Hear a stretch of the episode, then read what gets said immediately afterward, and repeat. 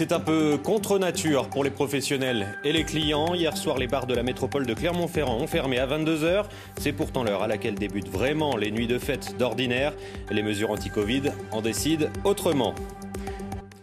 Madame, Monsieur, bonsoir. Les bars de la métropole clermontoise ont dû fermer leurs portes à 22h hier soir. C'est la règle désormais pour au moins deux semaines suite au passage en alerte renforcée.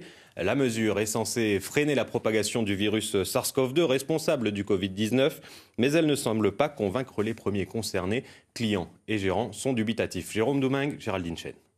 Vous avez passé une bonne soirée Dans ce bar de nuit, C'est marrant de partir à 21h30 comme ça. hein le patron prépare en douceur Donc là, vous rentrez directement, on se met au lit. le terrain d'une fermeture Vous avez anticipée. le droit de prendre une petite, une petite infusion. euh, Pour lui, c'est un geste contre nature, car à 22h, d'habitude ici c'est l'heure à laquelle les clients arrivent.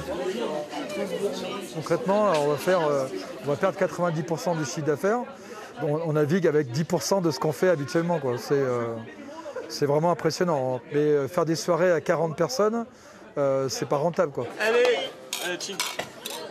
Santé. Cet après-midi, un professeur de l'hôpital Bichat annonçait que le, le Covid se propageait par les réunions de famille, euh, par euh, les jeunes, les étudiants euh, euh, dans les fêtes privées et dans les entreprises. À aucun moment nos établissements n'ont été cités.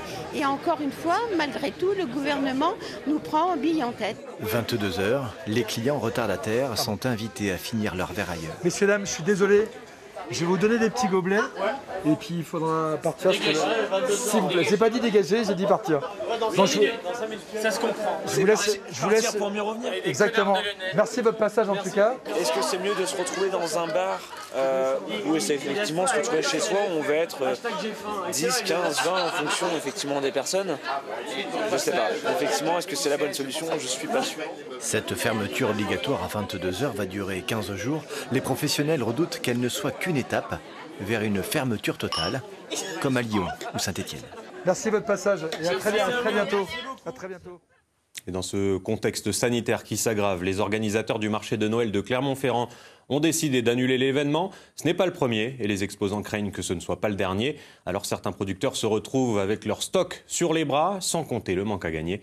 Exemple, chez un héliciculteur, un producteur d'escargots, à Jumeaux dans le Puy-de-Dôme avec Charline Collet et Alexandre Raymond. C'est la course avant les fêtes. À quelques mois de Noël, Antoine Chenard inspecte ses troupes. Là, c'est un peu c'est costaud. Ça veut dire qu'il a fini sa croissance. Il grossira plus. Donc nous, c'est le critère de ramassage. Un escargot qui est pas fini.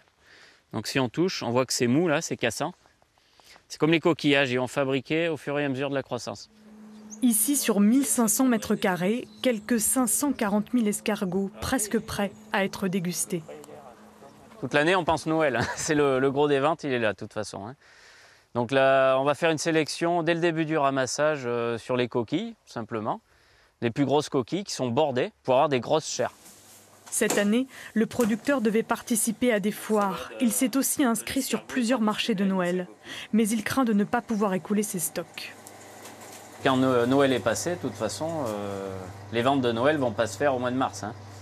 Voilà. Noël, c'est une fois par an. C'est tradition, c'est famille, on se fait plaisir, on mange bien.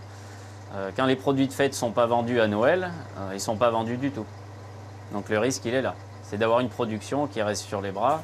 Ces foires, ces marchés représentent 50% de son chiffre d'affaires annuel. C'est ce qui permet à l'exploitation de tourner. Ce qui est un petit peu rageant, euh, oui, c'est de, de voir des petits marchés qui pourraient très bien, je pense, être maîtrisés au niveau des mesures barrières. Après, ben, je comprends les communes, les maires euh, qui ne veulent pas prendre de risques. Pour l'instant, les petits marchés de Noël de la métropole clermontoise sont maintenus, malgré le passage en alerte renforcée. Le producteur reste suspendu aux décisions préfectorales.